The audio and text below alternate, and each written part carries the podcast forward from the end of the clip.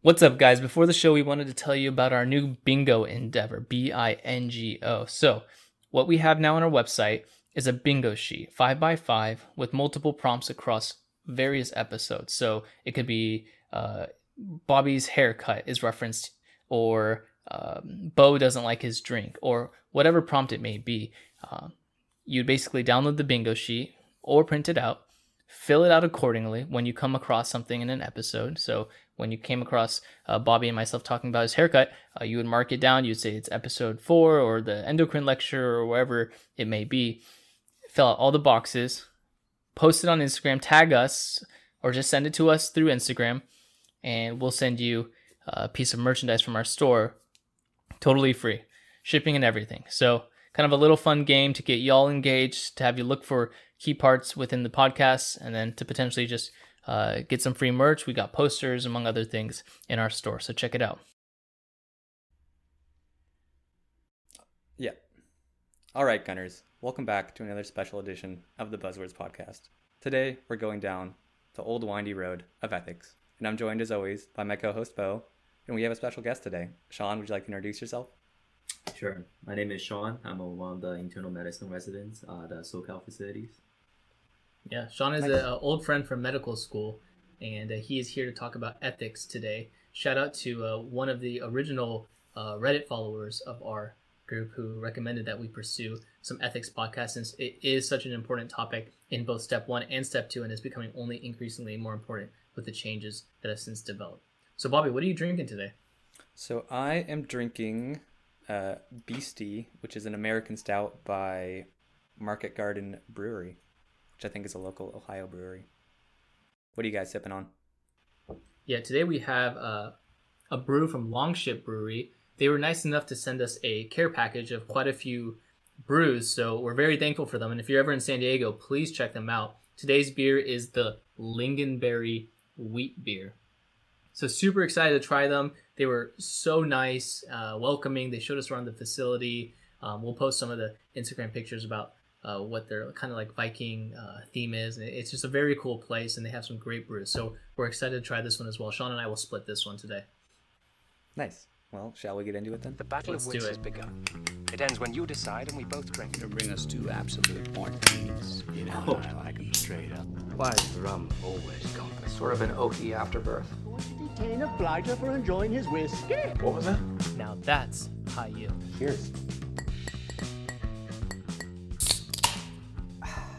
Buzzwords. All right, Bobby, I have a question for you today. Are you ready? Yeah, let's go. If this is anyone's uh, first podcast, uh, Bobby is notoriously hard to stump. So, as always, we try to give him the hardest questions. But it's hard when you have big brains. So, Well, I am We have- extremely unethical, so we'll see. yeah, you got the balance. Big brains, low ethics. Where do we meet? All right, so Bobby, I have a 90 year old female. Uh, she has Alzheimer's, so she's demented. She can't really make her own decisions. Uh, she comes to your facility. She can't communicate with you. Uh, she has multiple family members kind of routinely visit her, but you're unable to achieve a consensus as to what the patient's wishes are. So, what should you do in terms of her care? Do you listen to, for example, the eldest child? Do you just do what you think is best? Um, do you ask for another attending to help you? Do you get, you know, admin or ethics involved? What would you do as a provider?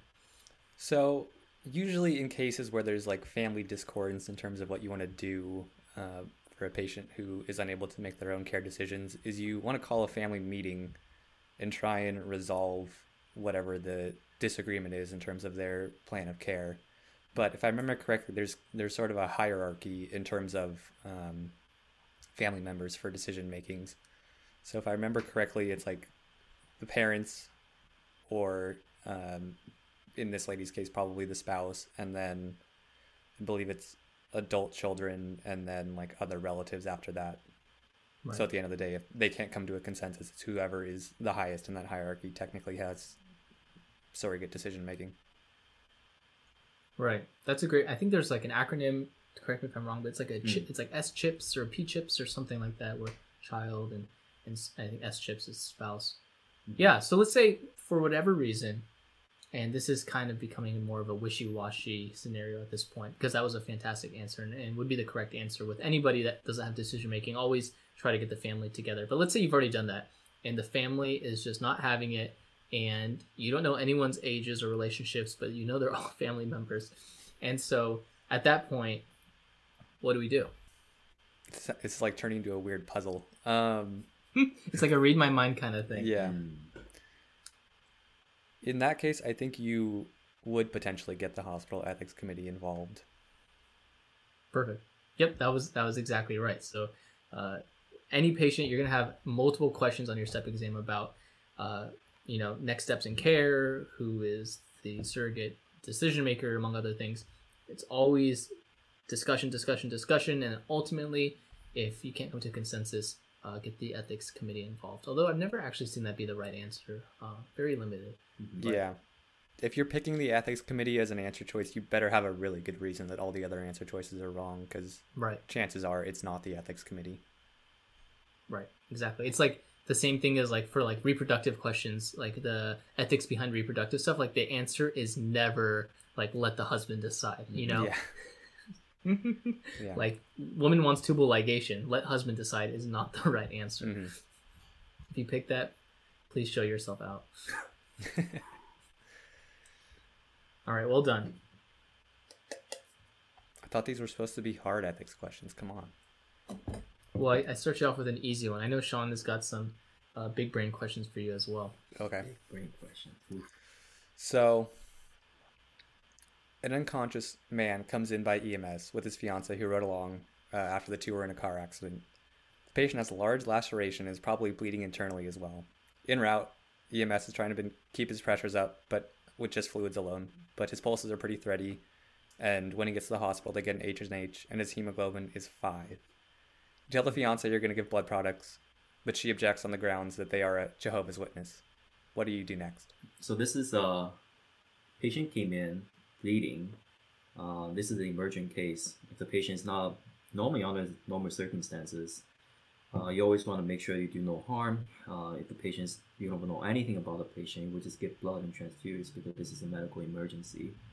But because the patient is voicing that he is um, not the patient voicing, but the family member is voicing that he's a Jehovah's Witness, you'd be considering should we hold blood as we want to make sure that we are going by the patient. As the number one that supersedes our, our will to help the patient is the autonomy of the patient. Uh, in this circumstance, the patient is unconscious. We had a finding from an alternative route, which is from the wife, which is the spouse, who should be the person best knowing the patient. If the wife has already had a very serious discussion with the patient, knowing that the benefit of blood transfusion and also knowing the harm of transfusion and what the outcome is that if you don't receive blood, you know that you're gonna die, and that is the ultimate, you know, form of um, uh, the ultimate form of harm. Um, so if the patient knows that at that time and had that discussion with the wife, then we would just hold the blood for her. So that was a good answer. This is kind of a trick question because I said fiance, not wife. Fiance. So they aren't actually married yet. Oh. See, this is what Bobby does. He, he lifts you up and then he The just technicalities. The pummels you. technicality. and by that chance, you know, we can't just base on fiance. You don't know who the fiance is. They, they can just find out like a month ago and they suddenly just like, this is it. Um, in that circumstance, I would not uphold the fiancés because I do not know if the fiance knows the patient well enough. So do no harm, save the patient, transfuse the blood. Cheers. Yeah, that's good. Jehovah's Witnesses are one of those weird, like tricky corner cases that always shows up on as an ethics question. And one thing that you can do is you can check their wallet, and there's a Mm. card basically that says whether or not they want blood transfusions that is accepted as like a legal decision making type thing, like a advance directive, I guess, essentially for whether or not they want blood products. So if they're not married and the husband's unconscious and they don't have a card saying no blood, then you can give them blood to try and save their life. Now, what if instead of it being a husband and or a fiance's, it was a mother and a child? Would that change anything? That would, that certainly would. So the, it will be, would it be the mother declining or would it be the child declining? So the child is the one that's unconscious. So if it's child, because it's he's not independent. Um, anyone less than 18 cannot make medical decisions for themselves because they're considered incompetent, except for certain cases. Um, in this case, it will be a medical emergency. You know that the patient will die uh, or can have a very serious consequences because of lack of blood. And anybody with reasonable will be providing patients with blood. Because the mother is now imposing her will onto this patient, who technically is incompetent and able to provide any kind of uh, um, source of independence. So this is coming from someone else. So long, long story short is someone else is imposing their will and the wishes onto someone else who cannot make medical decision for them. So at that time, I will be transfusing blood for the child under the assumption that when they turn 18 or whatnot, they want to do whatever is the best for them to survive in this case. Yeah, exactly. So as minors, there's a obligation to treat them even if it goes against the wishes of the parents if you think that it's like a life-saving treatment. And that's not just for blood products, that's for like chemotherapy and other interventions to try and save a child's Hmm. life as well. Yeah, I had it described to me as like if you withhold treatment from these children, it's almost a form of child abuse Mhm. in a lot of ways for the mother or the father, like withholding life saving treatment. Yeah, that's a good way of putting it. Definitely. Thanks. All right, good job, Sean. I'll Thank drink you. to that. Thank you. Cheers. Those are some tough questions, Bobby, to kick us off. Oh, I start easy and then I ramp up, you know. All right, Bobby. So, I have a 28 year old female. Uh, she gets a cervical spine fracture uh, during a uh, boxing match, and um, she's not improving. She's basically paralyzed from the neck down. Um, she's frustrated, but she's not depressed. Uh, and she clearly continues to request removal of the ET tube, saying she understands she won't survive, but she doesn't want to live like this. She doesn't want to be a vegetable, blah, blah, blah. Um, but she has health proxies that say, no, continue all care. Um, she doesn't know what she's talking about, blah, blah, blah. What would you do in this case? So, in the respect of patient autonomy, I would respect her wishes and withdraw care. Surrogate decision making uh, individuals don't supersede the will of the patient if they're conscious. So, if she says pull the tube out and she, you know, has gone through the whole informed consent of what that means, if she does remove the tube and she doesn't have anything else going on that would substantially impair her judgment, then you have to respect her wishes.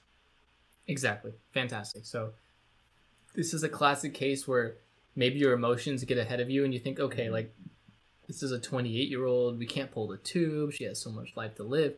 But if she's telling you what she wants and needs, I mean, think of it not just as a ET tube, but think of it as any any form of treatment. If someone said, you know, I have metastatic cancer and I don't want chemotherapy and they understand everything, it's essentially the same thing, right?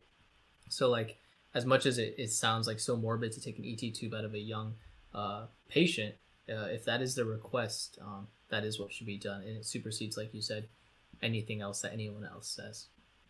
Even if, for example, this is uh, a kind of an alternative scenario, but let's say someone comes in and they say, "I don't want to be intubated. Whatever you do, do not intubate me." But then they get obtunded for some reason. You know, they get like confused and then the family members come and say yes intubate her she's like the doctor's like decision at that point is to follow the last request of the patient even though she's now confused and even though the family's not demanding it you always follow the patient's last request Definitely. And something that helps kind of remember that too is surrogate decision makers are supposed to be acting in the substituted judgment of the person that they're making the decision for. So if they hear the patient say, "Oh, you know, don't intubate me or whatever," and then they become obtunded, like you said, and then the surrogate decision makers like intubate them, they're not following that, um, and so they should. You should, like you said, you should listen to the the last will or the last demand of the actual patient before they became obtunded. exactly anything to add sean No, nothing. It's completely. i forget did bobby get that right or not i think he did I got it right. I'll drink regardless.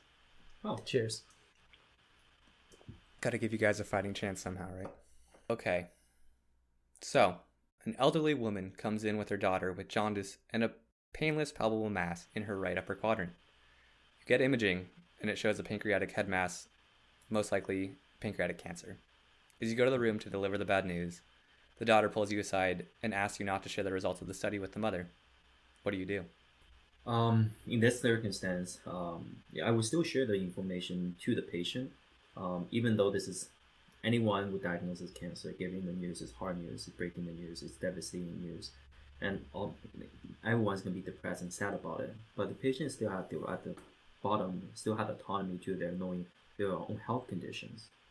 There are certain certain certain certain circumstances you are allowed to withhold information to the patient um, if they're saying that they're gonna they can kill themselves um, by if they were to get that information. In the circumstance that giving providing the information will do more harm than a benefit from the patient, then that would be the consideration for it. But at this time, you're gonna have to tell the patient so they're able to make amends or make medical decisions for themselves. Yeah, that was a well reasoned answer. Bo, do you have anything to add? Perhaps, I think uh, all things considered, you should tell the patient unless, like Sean said, um, there is a specific reason. So maybe that would be the correct answer on the the correct answer on the test to me would be one of two things. It would be uh, move forward and tell the patient, or two, uh, address the concerns of the family member and figure out just exactly why uh, they don't want you to tell the patient. Yeah, exactly. So in real life, you guys are both totally right. You would tell the patient. The test answer that I was kind of reading my mind for was um, you want to ask for more details about why the daughter doesn't want you to tell the mom. And you can also run it by the mom and say, you know, we have these test results. Do you want me to talk to you about your prognosis and everything? Or do you want your daughter to be in charge of the decision making? Because I, I know in certain Right. cultures, especially, there's this um, superstition or belief that being told bad results like makes them worse or makes it so that it'll come to fruition and so allowing another family member to know what's going on and being the one to manage your care will lead to like better outcomes than if you are told about it directly so Wow, very interesting. That's a good way to remember it as well. Very nice. See, Get, he gets you every time. He does, he does. Those tricky questions. Sometimes he'll pull out poems too from obscure, SpongeBob. uh, from SpongeBob. Bobby, yes I have a 50 year old gentleman who attempted suicide by driving his car into a tree. Uh, so he was intending to end his life. Uh, he was found severely hemorrhagic in the ED and he refused to give consent for surgery, which would be necessary to stop said bleed. So he states he wants to die. He was recently diagnosed with cancer and he refused surgery for that as well. So he says, My life is complete and now I want it to end. What do you do? that is a good question i think in this instance the patient's decision making capacity is clearly obstructed by his depression and so in this instance he you have a duty to treat the patient kind of despite what he is expressing to you Right. Sean, anything to add or any alternative theories? No, no. Um, from my understanding, is anybody who is, any, we always want to go for autonomy. If they're able to voice what's the concern, able to understand what's going to happen, we let them choose. Under premise that they're competent, able to comprehend the conversation. Someone who's actively suiciding does not have their own, the the best this no in the best mindset mi- mindset to do for the best for themselves. So in that case, it'd be considered as incompetent. Um, so I completely agree with you. The person cannot make medical decision for themselves. Perfect. You guys are both right. If someone is actively suicidal, it's the same as uh, depressed. It's it would be the same as someone coming in with a drug overdose and saying I don't want to be treated or jumping off a bridge. I mean, just because they drove a car uh, doesn't change anything. It's still a suicide attempt, and if it is a suicide attempt, um, you basically can't listen to. They basically can't prevent you from um, doing what you think would be best for the patient at that time. Uh, so in this case, you would perform the surgery uh, to save his life, or at least try to. Good job, guys. I thought that would be tough. well i have a good follow-up question so we'll we'll see I'll be the judge of that. I have a bad follow up question, so we'll see. So, you have a patient with a history of schizophrenia who comes in after stepping on a rusty nail. She's not up to date on her tetanus shot, and after explaining the risks and benefits, the patient declines the shot, saying that she would rather try and do some juice cleanses at home. what do you do? Hmm. So just to be clear, you have a schizophrenic mm-hmm. patient, otherwise like understands what's going on and uh, refuses the tetanus shot. Mm-hmm. Hmm. So, anybody with psychiatric order disorder, you're always concerning um, on their own any kind of psychiatric illness that will make them incompetent. Um, the question did not state anything about like in a physical exam or any documentation the patient is undergoing some psychiatric illness that prevent them able to make a medical decision in clear set of mind. So if that's not the case, we have to assume, regardless of their medical illness, that the patient is able to make decisions for themselves. If they're able to voice the question, knowing the consequences, the benefit, the risk, alternative therapy. Um, in this case, she knows that the tetanus. Uh, there's a discussion about it and what the standard therapy for that individual. But they still elected to do the alternative therapy, which is the juice cleansing diet um, knowing that if you discuss with the person, it's like, oh, it's going to be not that beneficial for him from a science standpoint. But if they still voices understands it and they're competent, then I will agree. And in this answer question, I would just agree with the patient and say, go ahead, you can do the juice. But if you want to come back, if you feel really sick, we'd be happy to treat you. Yeah, exactly. So I thought I was going to get you with a history of schizophrenia, but just because somebody has a history of mental illness doesn't necessarily mean that their decision making capacity is impaired. And I didn't say mm-hmm. anything in the question sim that would lead you to believe that it was. And so you already kind of touched on the things that you need in terms of informed consent, in terms of the patient understanding the risk and benefits and being able to explain, you know, their reasoning. The one other thing to add is if the you want the patient's opinion to be durable. So if they're flip flopping back and forth about whether they want something to be done or not, that is an instance where you can do, you know, act in what you believe is their best interest and either do or don't do the procedure. But if they have a durable opinion and they seem competent otherwise, then you are uh, you're supposed to follow their wishes exactly. Very nice. Good questions all around. Very high yield. Cheers. Sean, I don't know if you're familiar with our podcast, but people love the slurping noises. They love the mouth sounds. Oh my god. Give me some. Thank you, thank you. That's a nice pouring sound too. That'll be good. So, Bobby, I have a tough one. I'm pulling out all the stops for you, okay? you have a uh, 20 year old taxi driver. He comes to the clinic. He has a fever, he has a cough, and his sputum is positive for acid fast bacilli. The patient is unwilling to take a TB test, and his sputum remains positive. And he won't get go under go therapy, direct observe therapy, and uh, you continue to discuss it with him, encourage him, even threaten him, educate him, advise him, everything. You beg him to take his medication, but he refuses. What do you do? So, when there's risk of harm to others, that is the one one of the few circumstances where you are allowed and you have a moral duty to violate patient autonomy because the risk of him spreading TB to other people in the population at large outweighs, you know, the benefits of maintaining his his autonomy. So, in this instance, you would actually hospitalize the patient and make them take the TB medication. Yeah, exactly.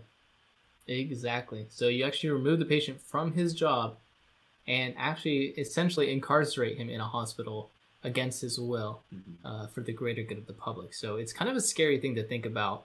Um, and there are very few cases. I know a lot of people think about like their psychiatry rotations in, in a, a similar light at times, but um, yep, that's exactly right. TB is one of those diseases that we don't mess around with. Um, so exactly right. Well done, Bobby. Cool. I'll wait to that. Yeah, I have a follow up question. If uh, Sean, you want to take a, Sure. a gander at it, also kind of related to the ethics of what we do and do not report uh, within the health department. So I'm going to name off a couple bugs, and I'll, I'll go back and forth between you and Bobby, and we'll see uh, which bugs. Just tell me which bugs, yes or no, uh, in regards to do I report this to the health department or not. So Sean, salmonella. Do you report salmonella to the health department? That would be a yes. Um, that is a yes. That is a yes. Um, I forgot. There's a couple of years back on the news, they were talking about salmonella outbreaks in restaurants and people getting real sick from it. Yeah. Um, and the reason why you have to, you know, um, report these illnesses because they are illnesses that can be preventable. You're preventing patients or other people from contracting disease, having them have real being real sick and you know develop a complication from it. So you have a moral on this, you know, moral ground that you have to let people know about the certain circumstances that can prevent people from being harmed by it. Yeah, exactly. In, in regards to salmonella, you, you allow for essentially contact tracing or kind of figuring out uh, where they got their sources from, and you can go back to um, the root of the cause. I'm sure they did that for Chipotle when they had their E. coli breakout. They kind of sourced uh, where this E. coli was coming from and found out that the Chipotle was the culprit. So, great answer. So, next bug is Bobby, and this is, I'm not choosing this bug for any specific reason, but gonorrhea. The answer is yes. If the patient won't tell their partner themselves, well, you have to report it to the health department, and then you also have to report it to their partner unless they agree to do it themselves. Fantastic. Yep, exactly. And, you, and reports to the health department. People might be like, "Why do I report gonorrhea to the health department?" But it's actually uh, because uh, gonorrhea is a very finicky bacteria that gets in, increasingly resistant to certain medications. So it's important for them to understand uh, how kind of the trend is moving in regards to uh, resistance to certain antibiotics, among other things. So it's important to kind of follow that closely. All right, Sean. Uh, we already talked about tuberculosis. What about herpes simplex? No, you don't have to. It's it's such a common virus. Um, transmission wise, everyone almost everyone has, so you don't have to report it. you can't really treat it too well, I guess. You can't really vaccinate it for it, so you kind of just have to go with the shot. So, yes, you're exactly right. You do not uh, report that to the health department. And Bobby, this one's a tough one, but what about measles? Yes. Yep, exactly. And that one stems from literally measles being uh, such a rare occurrence that if it does uh, outbreak, and if there is a concern for a measles outbreak, it's definitely something people should know about. It definitely raises concern for certain people, uh, maybe that are immunocompromised or don't have a vaccine for whatever reason, need to be more cautious and uh, they need to figure out the source, among other things. Like I think there was a measles outbreak uh, in SoCal a couple years back, maybe more than a couple years back at this point, and they like sourced it to actually like Disneyland. Like that's where like the people were getting it. Remember? Mhm. So, Yeah, I remember that happening. That was like what 2016. oh gosh, you have a good memory. If that is 2016, I'll be very impressed. Oh wow, February 20, 2015. Well done, Bobby. Close enough. Um, one thing that I would just add, this is more of like a historical interest, I guess, but Typhoid Mary um, Mm. was the first instance where they like started doing contact tracing, and she, I mean, Salmonella typhi. So that goes back to your first point that you made. Mary, Mary, quite contrary. I love it. That's my poem for the day. Bobby, do you have a poem for the day? Well, since we're talking about ethics, I would say you can pick your friends and you can pick your nose, but you can't pick your friend's nose because that would violate patient autonomy. Oh. All right, Sean, are you ready? yes. I have a 70 year old man.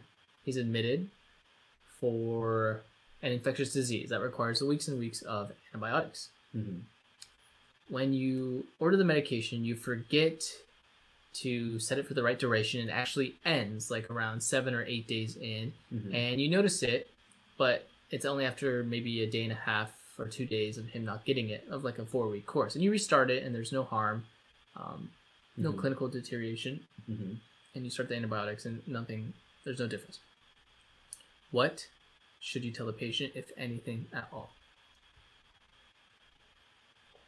You should. I will. I would tell the patient. Um, thank God there is no harm to the patient done. Um, this will be considered a medical error. Uh, even though this is not because you did it on purpose or harm, this is probably just a common error that happened that you forgot to click and then saying that oh I want the X amount of days for the therapy. Um, at the end, is the patient still has the right to know what has happened to them. And with the in the very beginning, you probably say, "Oh, we didn't treat you for X number of days, but unfortunately, it fell short because of medical error." But you will still let the patient know what has happened, how we will address it, and the consequences, which in this case is no harm. There's nothing has no, no negative deterioration to the patient's uh, health.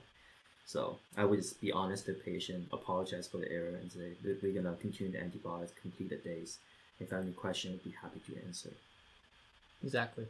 It's kind of an embarrassing thing to do. It's something no one wants to do. Uh, admit fault, and the patient might have a little bit more distrust in you, and they might not maybe respect your judgment or your calls as much. But it's the right thing to do. Um, even if you lose some credibility, they patients deserve to know what's happening to their body. Um, it's described. It was described to me in the past that like when you bring your car for repair and the mechanic makes a mistake and uh, the car still doesn't work, you're entitled to know that the car is your property. So these people have their bodies, their bodies, their property. Um, so they deserve to know everything that's happening, regardless if ultimately the end outcome uh, is changed at all. So that's exactly right. Definitely. And even in instances where there is harm, admitting your mistake and then doing your best to address it has been shown to reduce lawsuits and malpractice claims. So it's good mm-hmm. practice regardless. Mm-hmm. Right.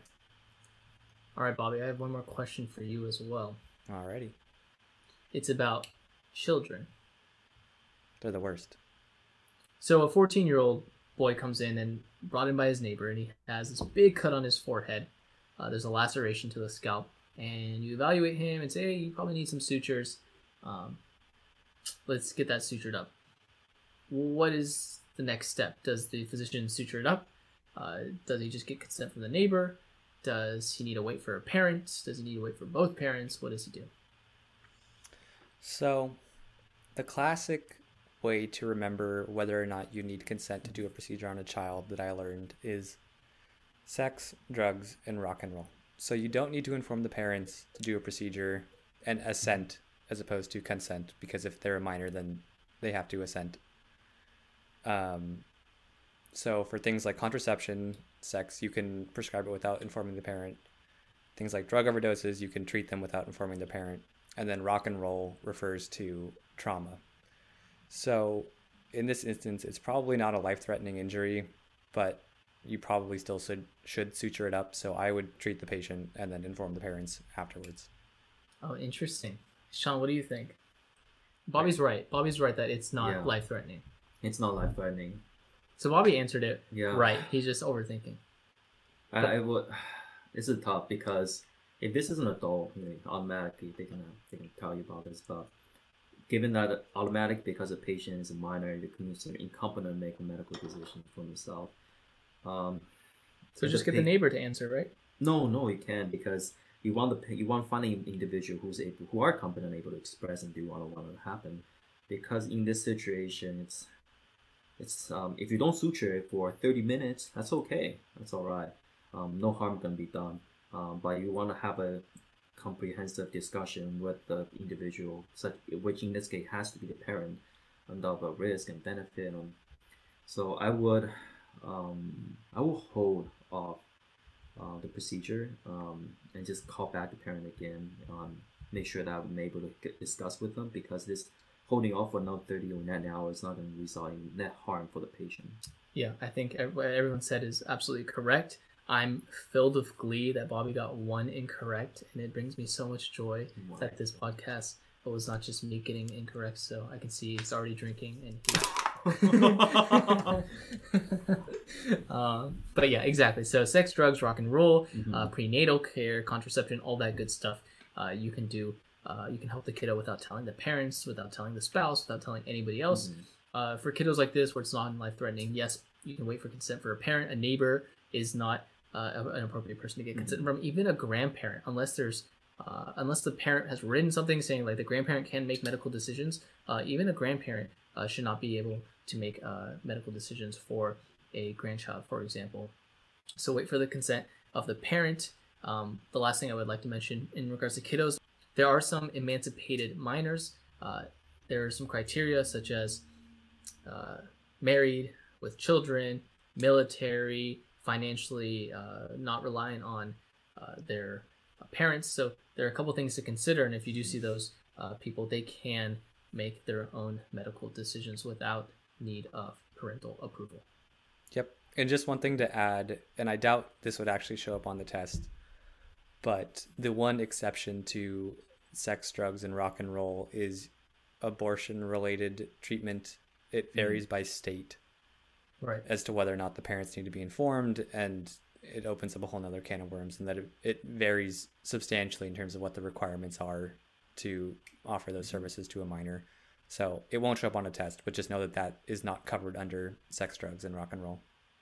Right.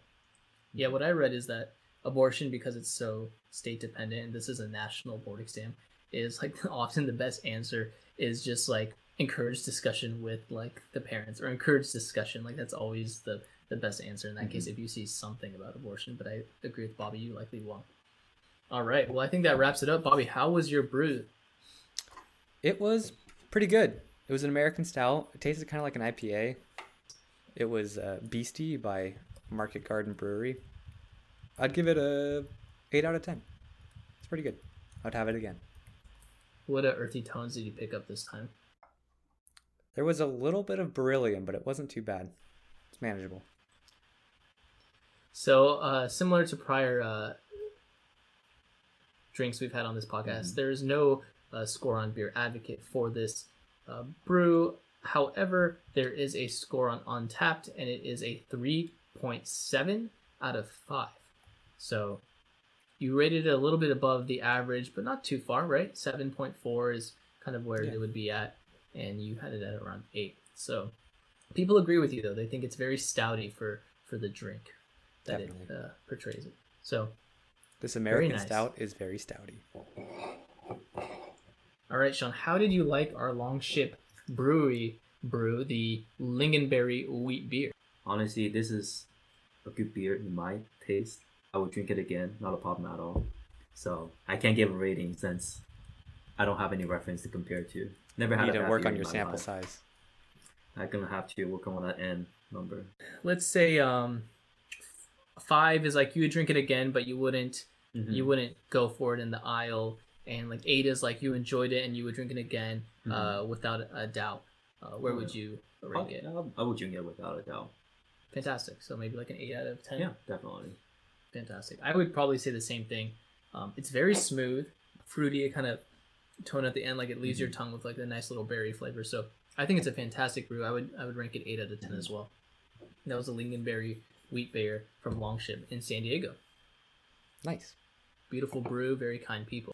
All right, guys, that is it for today's episode. As always, reach out to us if you have any questions, if you enjoyed the podcast, if you're lo- watching us on video, smash that like button so other people like you can find us. And as always, we have a website, buzzwordsmet.com. Stop laughing, Bobby. And uh, it uh, has a lot of great practice exams, videos, podcasts, links, among other things. So until next time, thank you, Sean, for joining us. We Thank will for see you guys soon.